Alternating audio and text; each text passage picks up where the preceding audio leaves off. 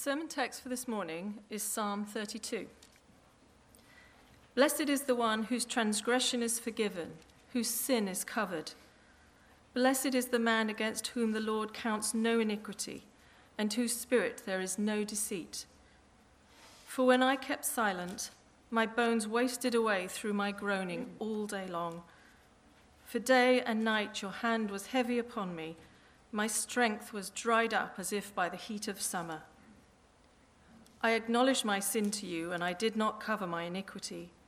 I said, I will confess my transgressions to the Lord, and you forgave the iniquity of my sin.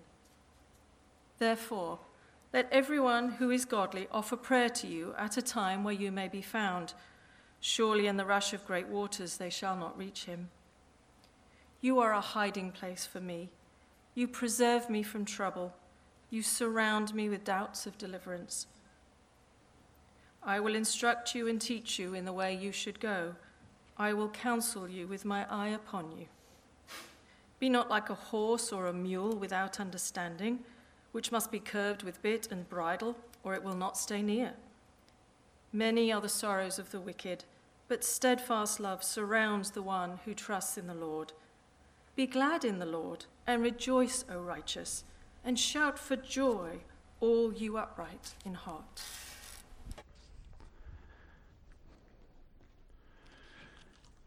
Do you struggle with guilt, with unconfessed issues? Do you uh, are you troubled over the failures that you've had in your marriage or your parenting, or perhaps the shady business dealings that you've had in life? What, what, do you, what do you do with the guilt that you have? Do you ignore it? Do you, do you try to cover it over? How do you deal with the guilt? We all feel guilt. How do we deal with it? Uh, do you recognize um, how, how, dil- um, how depressive and how uh, disabling guilt can be? How guilt can it, it, can work against us, kind of like the, the heat does to an ice sculpture you, you know, the, the heat slowly but surely begins to just, to just deform the image. That's what happens to us. Uh, do, do you realize that, that in 1811, this country established a conscience fund? It, it, it was set up for those people who had defrauded the government. And, and it was a place that they could give back what they had defrauded without questions asked up to this point, it's had close to $10 million given. People giving for, for things that they cheated, they lied about, they stole, they weren't truthful about. Well, I'm thankful that the scriptures give us something a little more hopeful regarding what we do with our guilt. You know, we're in this series in the book of Psalms. And we're really trying to, to learn the language of worship. H- how do we how do we worship God in all situations in life, not just the good ones? But, but how do we worship God uh, when things are just falling apart on us, when we're in the midst of great trial? We, we, we learn that psalm of lament. Or, or how do we worship God in the midst of great uncertainty or, or fear over what might be? And we learn the psalms of trust. Or how do we handle it when things are really going well? And of course, we, we saw that psalm of thanksgiving. Well, today we're going to look at a penitential psalm, a penitential psalm. That's Psalm 32. This is a psalm given to us uh, to express words, to give us words to express to God when we are mired in sin or trouble or struggle. Uh, we've committed sin, we're bearing guilt. It, it, it helps us to approach God in the midst of our sin, not when you've cleaned yourself up but in the midst of your sin. Uh, th- that's what this psalm is. There's seven of them in the book of Psalms. Let me give them to you. It's 6, 32, 38, 51, 102, 130, 143. Let me give them to you again. Seven penitential psalms. There's 6, 32, 38, 51, 102, uh, 130 and 143. These are psalms that are given to us with which we can approach God. Now, now listen, uh, our instructor in this psalm is no less than David, King David. I mean, he couldn't have picked a better instructor. And you know why I say that. I mean, the life of David, I mean, it was a train wreck. He knew, he knew sin at a great level. You know the story. If you want to go back there later this afternoon, it's in 2 Samuel, uh, chapters 11 and 12. David was the king of Israel, a great king, and yet he lusted after a woman, committed adultery with her as she became pregnant. He then draws her husband back in a way to cover his sin. He draws her husband back from the battle, gets him drunk, and sends him home to his wife, hoping that he would then think the child was his. But you know, Uriah, her husband, was a much more righteous man than the king was. And while his men were in the field, he would not go and have the pleasure of a woman. And so he stayed at the palace, like his soldiers were in the field. Well, when that plan failed, David manipulated the situation in the battle, had Uriah sent back to the field, put in a precarious position, and withdrew the men from him. He was an elite soldier, kind of a special forces type. He dies. So, so David is, is now both an adulterer and a murderer. And time passes and nothing happens. It's as if he's gotten away with murder. That's what it seems like.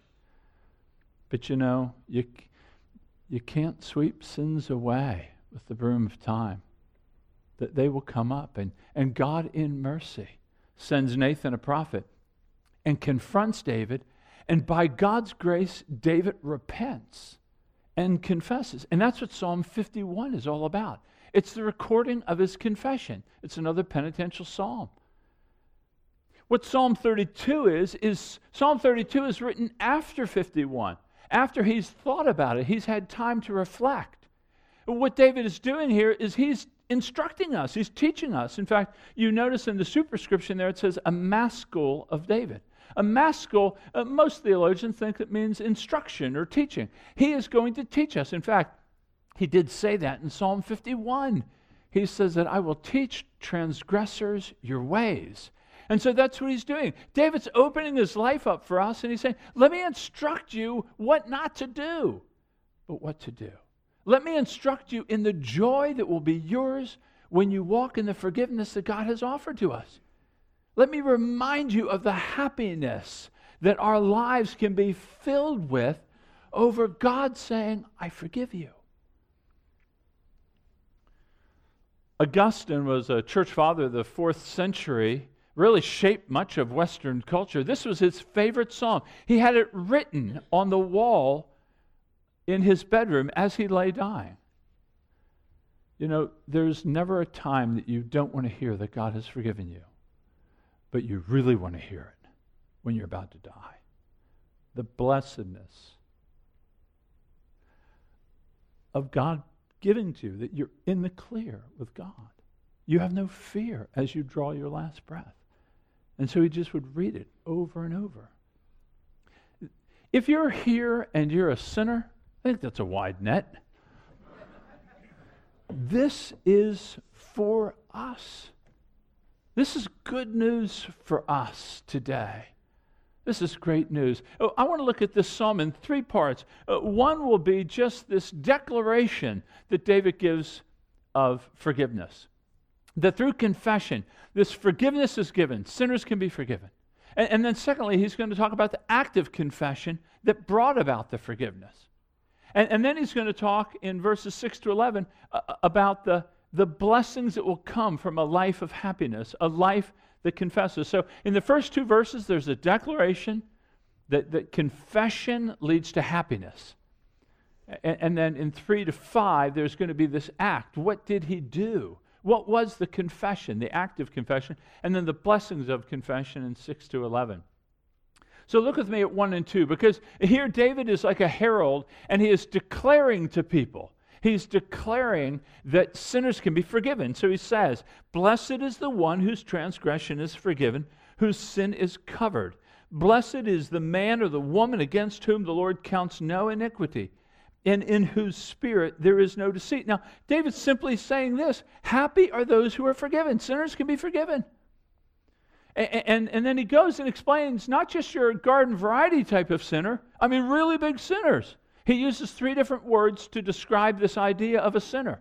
Look at them in your text. He says transgressions. Transgressions is kind of this flouting of God's law, like this, this arrogance against God. He uses the word sin.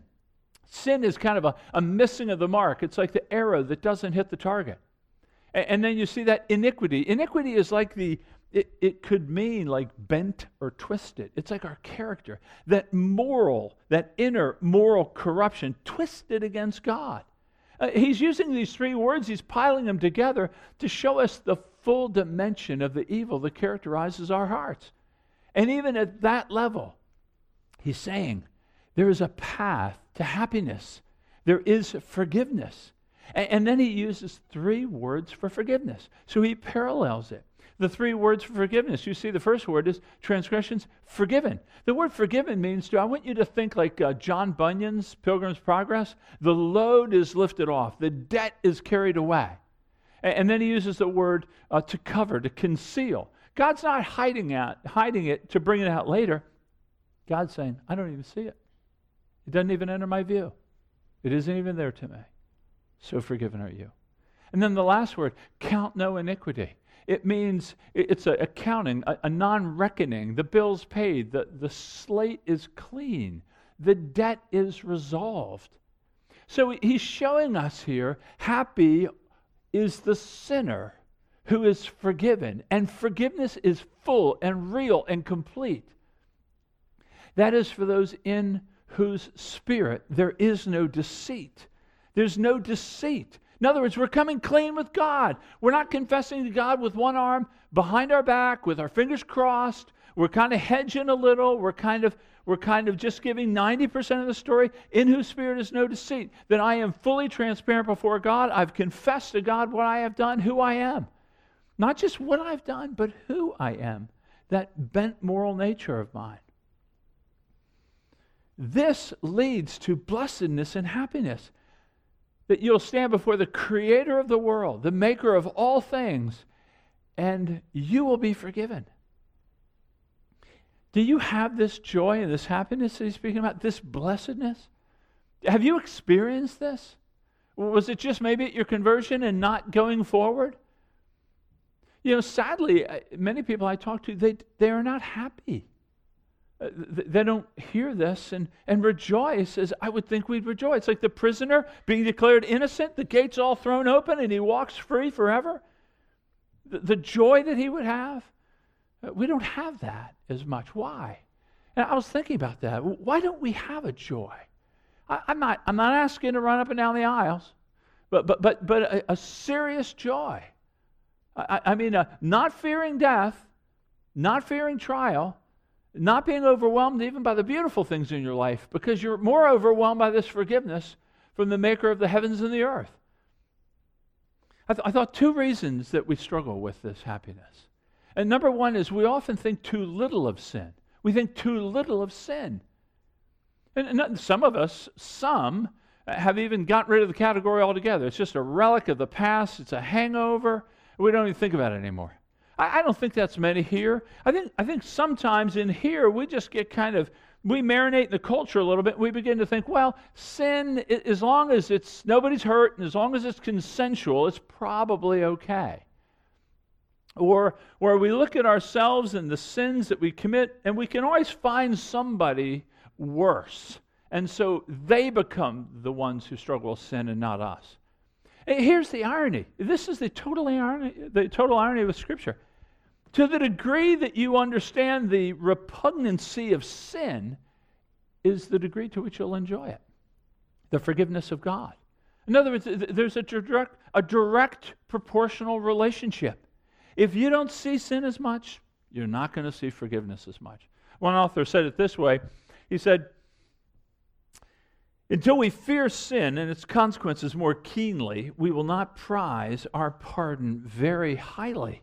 Is this a problem for you? How do you assess your own understanding of sin? How do you understand your own need for forgiveness?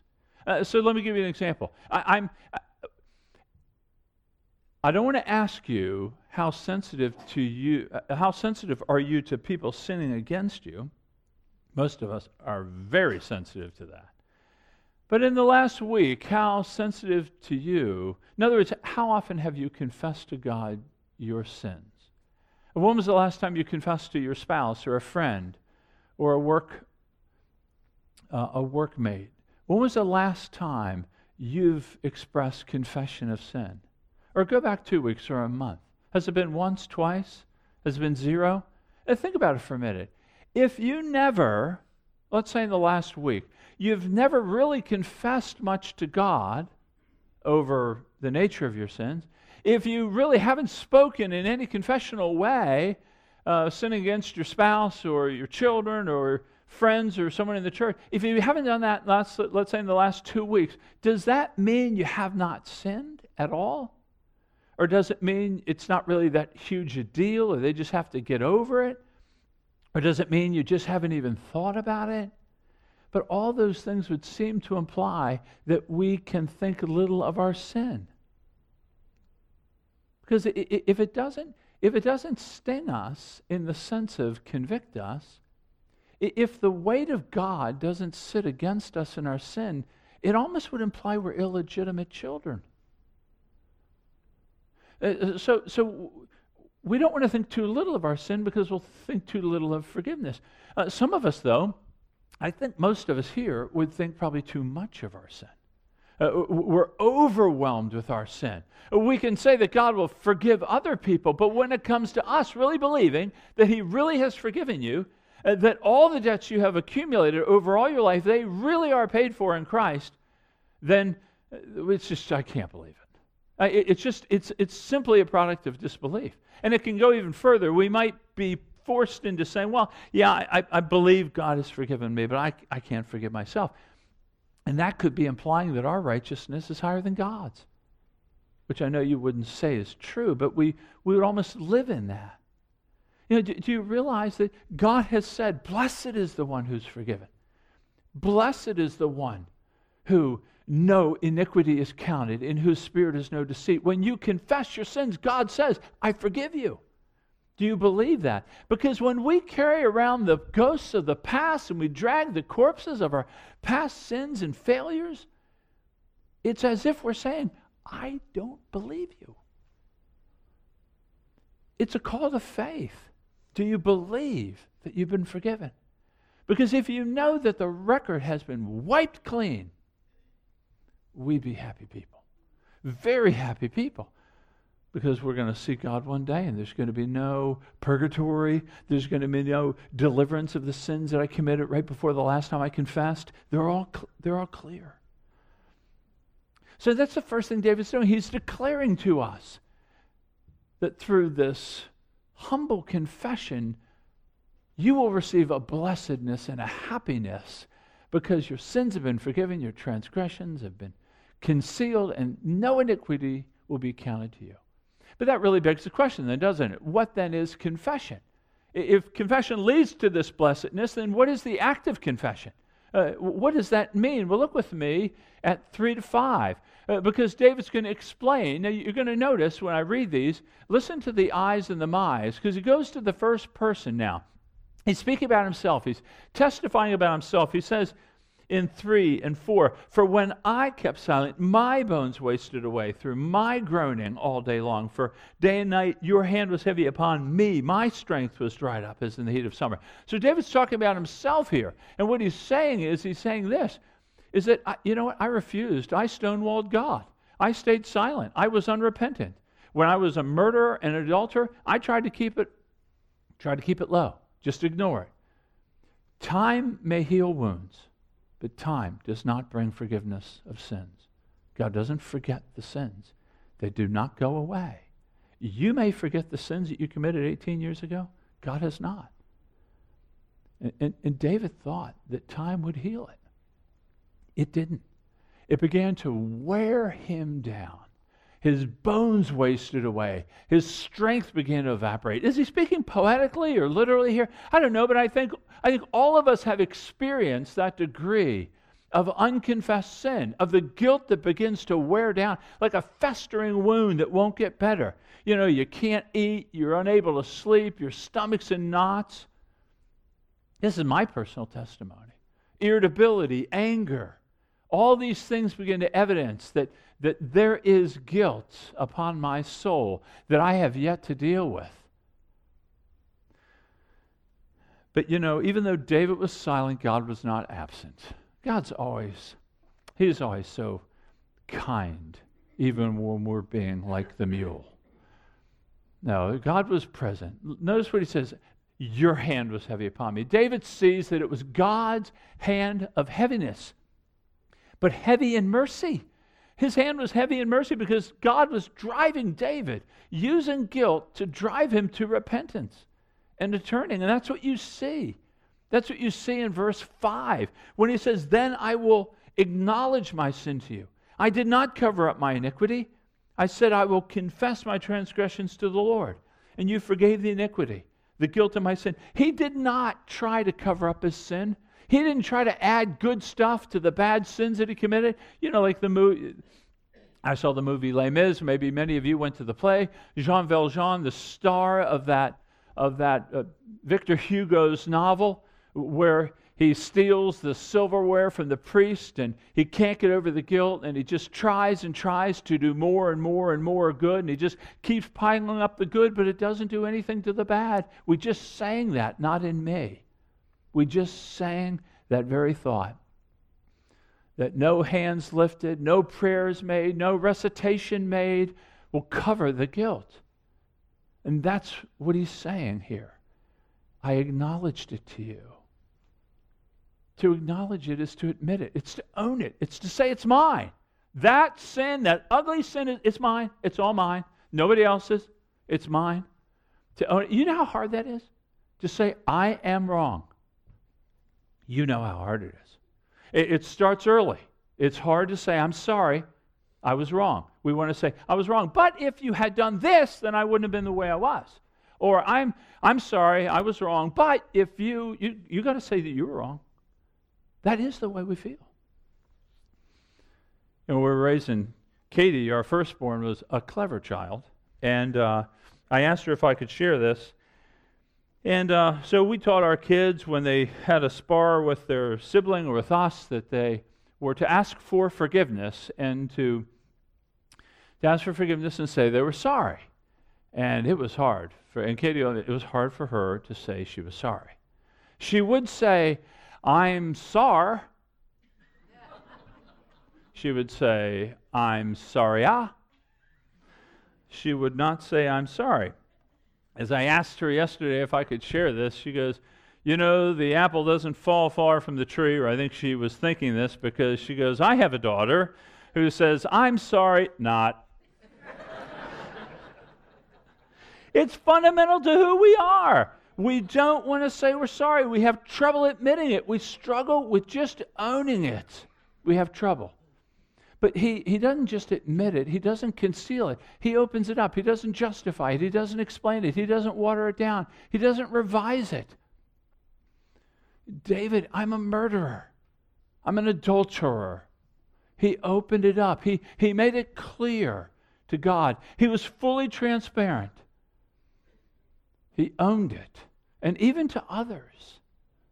You know, there's a, there, there will be a public, you know, it's just not vertical here. But to not conceal it is also to go to the brethren sinned against and to say it as it is, not to say it as you wish you could say it. So, so he, he admits it, and then he, he doesn't cover it. And then what does he do? He confesses it. Now, listen, when he confesses it, that word to confess means to agree. I agree with God I agree with how he sees my sin. In other words, I can take my sin and I can explain it away very easily. But when I begin to look at sin the way God looks at sin, that brings a repulsiveness to me. And so when he says that I will confess my sins to the Lord, he goes to God first. It isn't because God's the only one offended. You remember back in, in uh, Psalm 51, he says, Against you only have I sinned. David knows full well he sinned against Bathsheba, he sinned against Uriah, he sinned against his other wives, he sinned against the kingdom, he sinned against, he sinned against a slew of people. It was a national sin. But first, we deal with God. First, we deal with God. We, we, before we can ever forgive others, we have to be forgiven. We've got to deal with God. And so he does. He says, I'll confess it. I, I agree, God. I have made this sin to be palatable, and I'm sorry. I, it is to you, it is ugly. I want to see it the way you see it. And so David admitted, he accepted, and he confessed. It says God forgave the debt of his sin. God forgave the guilt of his sin. God forgave him. God says, You are forgiven. And God's not a man that he'll change his mind. So God says, You're forgiven. So he then began to walk into freedom. He's happy. He's blessed. Blessed is the man whose sins are forgiven. Have, are you sitting on sin right now in your own life? What, what, what remains on your soul of guilt? What are you afraid might come out about your life that you haven't confessed? You know, sin is a horrible master, thrives in the dark, loves the secret, wants to stay in the shadows. You know, the writer of Proverbs says, Whoever conceals his sins will not prosper, but he who confesses and forsakes them will obtain mercy. Are there things in your life that you need to speak to God about? Are there things in your life that are preventing you from having the blessedness and the happiness that can be yours? What would you need to speak to God about? You know, when He leads us in confession, I would add, I think it's implicit in the text, but when we are to confess to God, we want to confess in faith.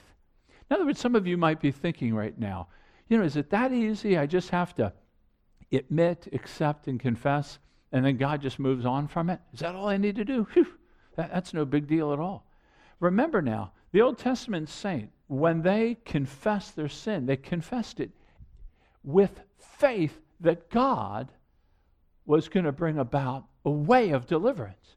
So they didn't think just verbally communicating to God was going to bring them. They had faith that God will provide a means of deliverance. Uh, case in point, Abraham in Genesis 15. It says, Abraham believed in God, and it was reckoned to him or counted to him as righteousness. And that doesn't mean that Abraham came to believe in the existence of God. He, he believed in the existence of God. But when it says that he believed in God, he believed that God would provide a seed from his own body that would be a blessing to the nations and bring deliverance to people in exile stuck in sin. He believed that God would provide a Messiah, a son, a deliverer, a king. That's what he believed. And that's what we see written in Isaiah, right? In Isaiah 53, he says that we all like sheep have gone astray, and the Lord has laid on him the iniquity of us all. In other words, the Old Testament saint confessed their sins with faith in God that he would provide a Messiah, a deliverer all the sacrificial system, all the, the priests laying the hands on the animals and the animals sacrificed for our sins, that whole substitutionary picture that was just woven through the history of Israel, that was preparing a people for what? They were looking forward. Who's coming? Who will take away our sins? So it's not a surprise to us when Jesus arrived. You know, the New Testament just is the beautiful blooming of the promises of the Old. When, when Jesus comes on the scene and John the Baptist sees him, what's he say? Behold the Lamb of God who takes away the sins of the world. There's our substitute. All those, all those thousands of animals, there he is. That, that's what they were pointing to right there. That, that, that one on him whom my iniquity has been placed, there he is right there. This Jesus, Jesus has come from God to bear our sin. This is what it means to be a Christian. Not just to confess your sins, but to confess your sins in faith that God has provided Christ to be our sin bearer, our sin taker. So that, so that God is both just, He's punishing our sins. Our sins deserve to be punished, but He's also the justifier with those who have faith in Christ, who is a propitiation, a sin bearer for us. This is how we confess. We don't confess and just say, sorry, God, you know, I, I raise my voice to Carol again. No, I, I confess, say, God, I have faith that this sin of which I have brought against Carol has been paid for by the blood of Christ. You have sent a deliverer to take my sin and to forgive me. That's why we preach the gospel to ourselves every day.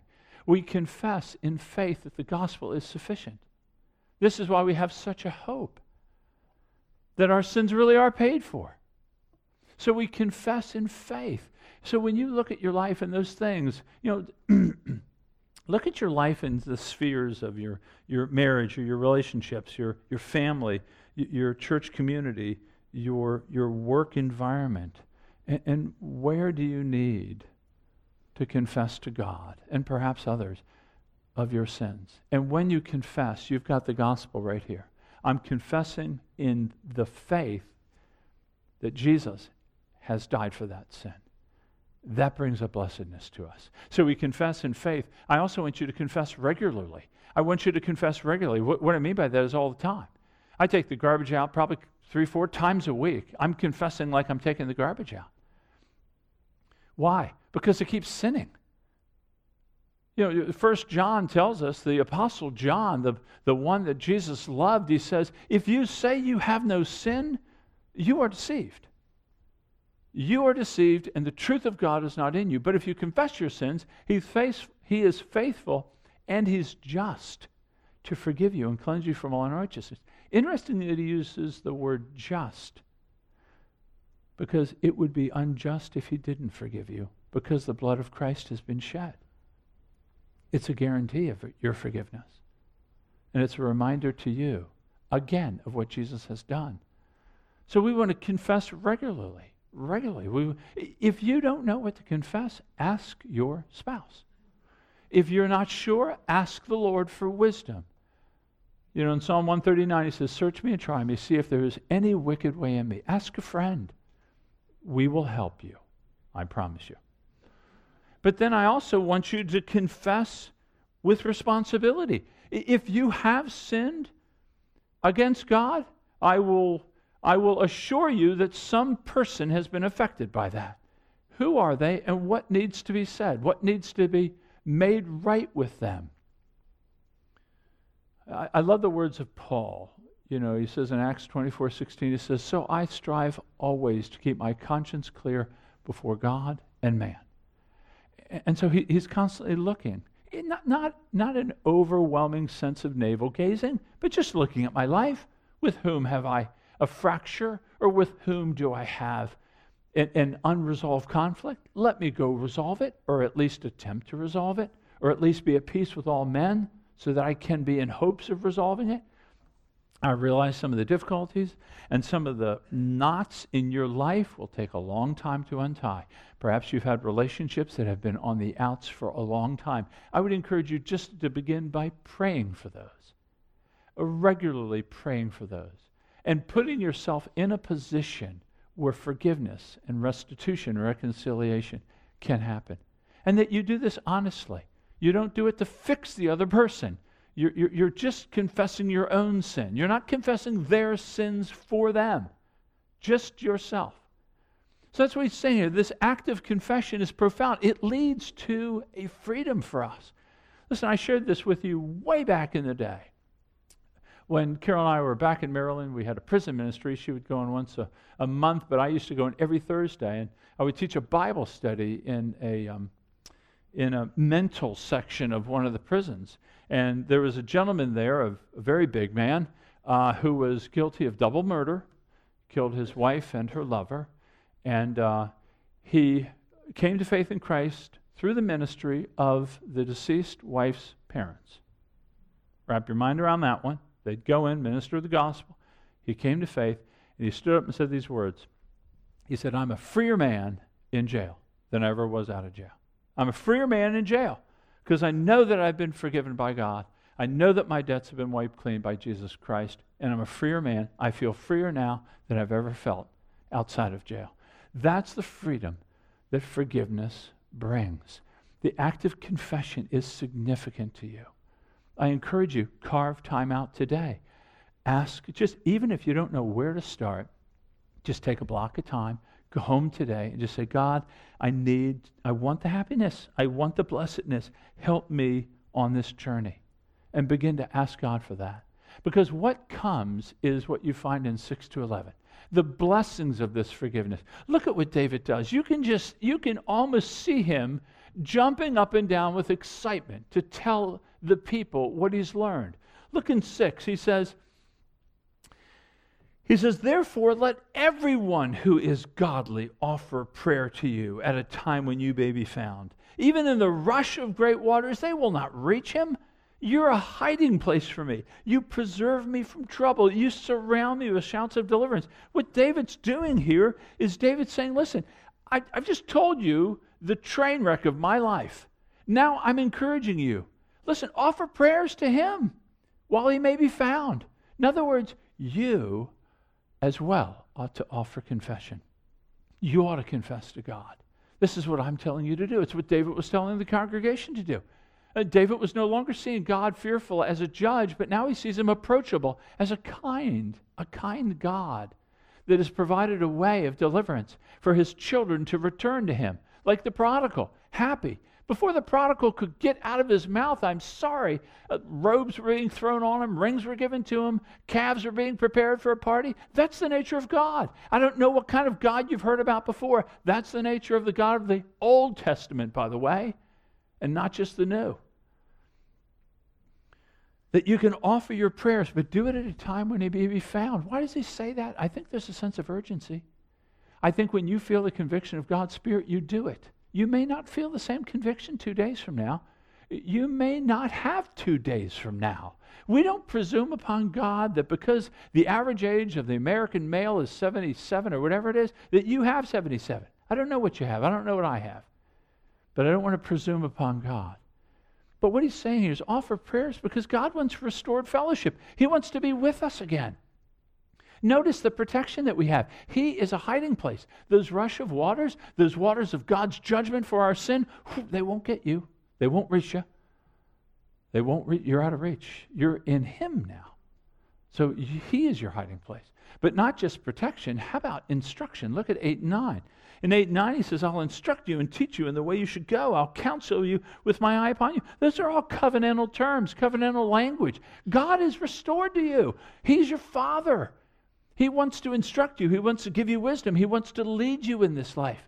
And that's why He says, Don't be foolish like the mule.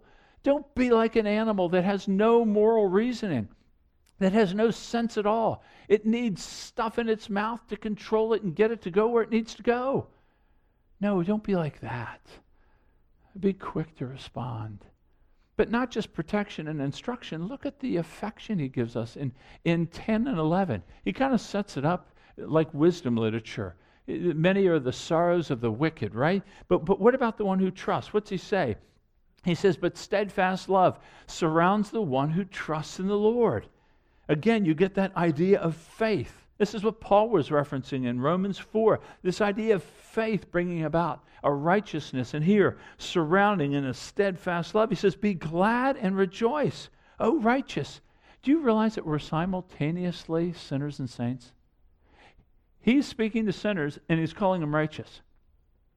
We are living in the tension that simultaneous sinners and saints. That's why we have tension. That's why we confess. We are, be- we, we are becoming what we are as we confess, we're becoming what we are, which is perfect in Christ. And so he's saying, rejoice. Uh, don't be stubborn. Uh, uh, don't, don't lock yourself down. Well, they're going to they're gonna need to apologize first. No, we confess before God and before others. So when you look at this psalm, you have, you have David make this declaration Happy is the one who's forgiven. Are you happy if you're forgiven, if you're here as a Christian, you're forgiven, aren't you happy? Aren't, don't you feel blessed to be in a right relationship with God? But, but, but, you know, we are, but we still sin. So we walk out this act of confession in 3 and 4. Don't be silent. Don't, don't be unrepentant. Just daily come before God. And then the blessings God promises us protection, instruction, and affection. So let me ask you do you cherish the forgiveness He's given you. I, forgiveness is not getting off the hook. That's not it. Forgiveness. Forgiveness leads us to cherish the fact that we're forgiven. We can cherish it. And, and cherishing the fact that we're forgiven is really cherishing the forgiver. We're cherishing the forgiver. Uh, our affections ought to be stimulated. Uh, think about in Psalm 130, verse 4. He says, If you, O Lord, should mark iniquities, who could stand? Who in this room could stand before God? If He marked all our, our iniquities, could we stand before Him righteous? He says, He says, If you, O Lord, should mark iniquities, who could stand? He goes, But with you there's forgiveness, and so you are feared. You're feared, you're revered, you're loved, you're thanked. We're overwhelmed at the kindness of God. Let affections in your soul be stirred. And, and then, secondly, don't just cherish forgiveness, but enjoy the relationship God has with you. Too many of us are dragging the corpses behind us. You know, Peter says in Acts chapter 3, he says, Repent and let times of refreshment come. Enjoy the forgiveness that God has given to you. Many Christians still drag behind their old life as if somehow God just still has it. It's like the old John Kennedy, yeah, I'll bury the hatchet, but I'm going to mark where I buried it. God doesn't do it that way. He has and wants to be in a relationship with us through Christ. He loves you. He loves me. We're simultaneously sinners and saints, but He loves us. Walk in that relationship. Enjoy that. He wants to he wants to protect you. He wants to instruct you. He wants to pour his affections. His love surrounds you. He wants to remake us. You know, back in the Middle Ages, the, the monks uh, would, of course, write scriptures and write truths of God down on parchments or vellums. And vellums and parchments were the, were the kind of the material that they would write on. They're very expensive. And so oftentimes they would take old Roman manuscripts and, and they would, uh, which were often filled with blasphemous and filthy language, and would t- they would take their pen knives and they would get underneath and they would remove the ink and the letters, and then they would clean the parchments, parchments, and then they would write over it scripture and the truths of God. And they would reclaim those documents. They would reclaim those parchments and make them as they were new. That's what he's done with us. He's lifted up and carried away our sin. He's washed us clean. And he's now written himself upon us so that we could enjoy him forever. And in that is the greatest treasure that God is, and his forgiveness is the greatest, the most precious gift in all of the universe, that he would be that kind to us. Let's take a moment and just, just enjoy God for a moment. Thank him be overwhelmed by his kindness. Because we have trouble forgiving people, please don't project that upon God. As Ray prayed, he's, he's far different from us in that way. And then I'll pray for us.